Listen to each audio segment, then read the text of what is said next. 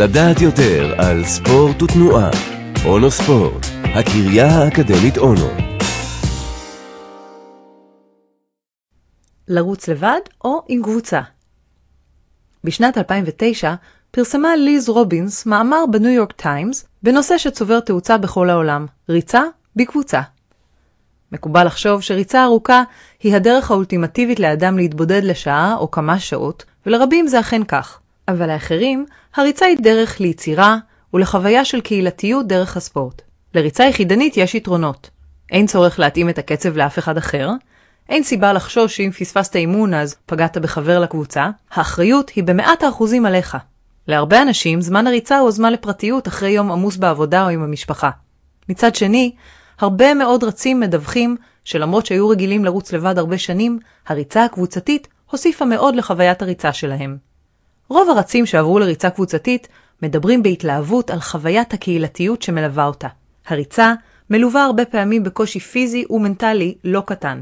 היכולת להתגבר על הקושי מסתייעת בעזרת חברי הקבוצה שחולקים את אותו האתגר ויכולים לחלוק חוויות משותפות על הריצה שעברו יחד. יש לריצה קבוצתית גם השפעות פסיכולוגיות. ידוע שכשרצים בקבוצה יש יותר תחרותיות, וכתוצאה מכך יותר מוטיבציה לריצה.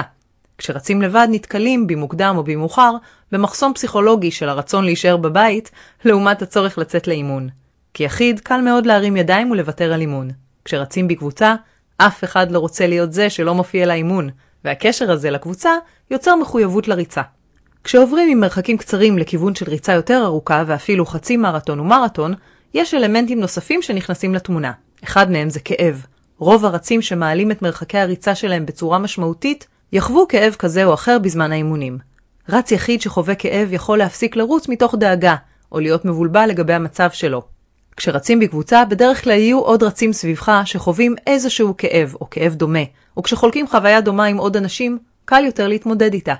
יתרון נוסף לריצה הקבוצתית הוא האימונים הספציפיים.